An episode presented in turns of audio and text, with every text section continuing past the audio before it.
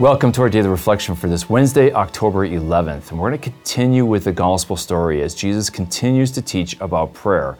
We encountered this story of Jesus teaching on prayer when we were at the home of Mary and Martha.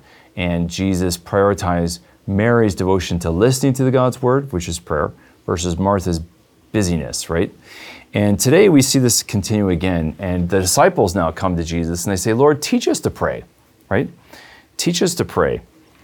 And uh, John taught his disciples how to pray, so teach us to pray. And then Jesus gives the Our Father, which is a great way and model and template for prayer. It's a great prayer, the Pater Noster, the Our Father, to pray. Uh, and it's also a great model that we can then riff on. In other words, we can make variations.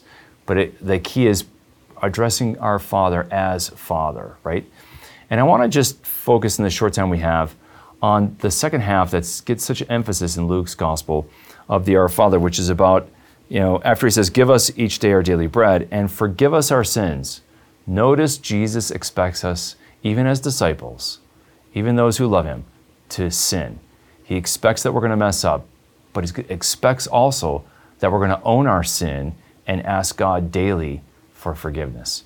Give us this day our daily bread and forgive us our trespasses. So daily we'll go to our Father asking Him for forgiveness, right? And then there's this great condition for or as we forgive, as we ourselves forgive everyone who is indebted to us.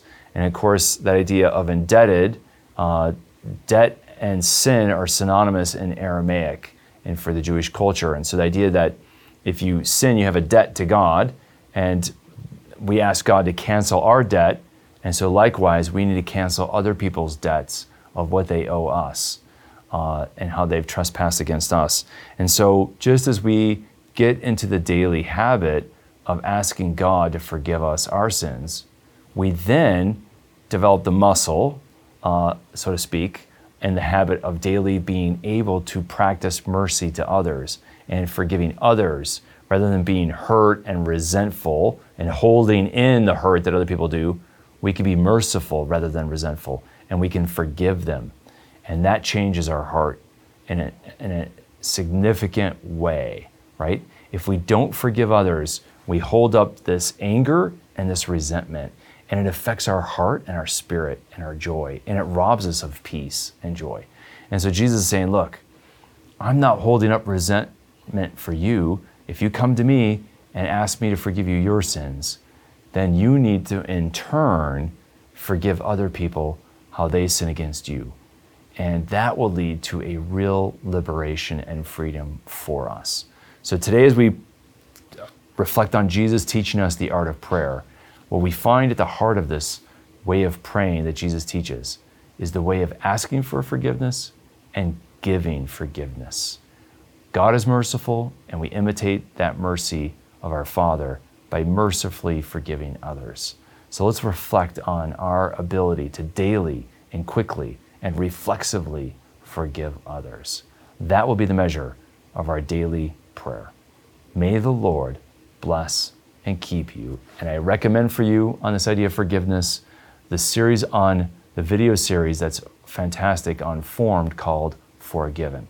It'd be a great thing um, to go deeper in that topic. May the Lord bless and keep you. To sign up and start receiving these daily reflections in your inbox every day for free, visit formed.org/daily and enter your email.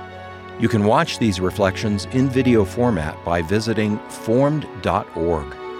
Formed is an online Catholic streaming service created by the Augustine Institute and Ignatius Press with award winning studies and parish programs, inspiring audio content, movies, ebooks, and family friendly kids programming.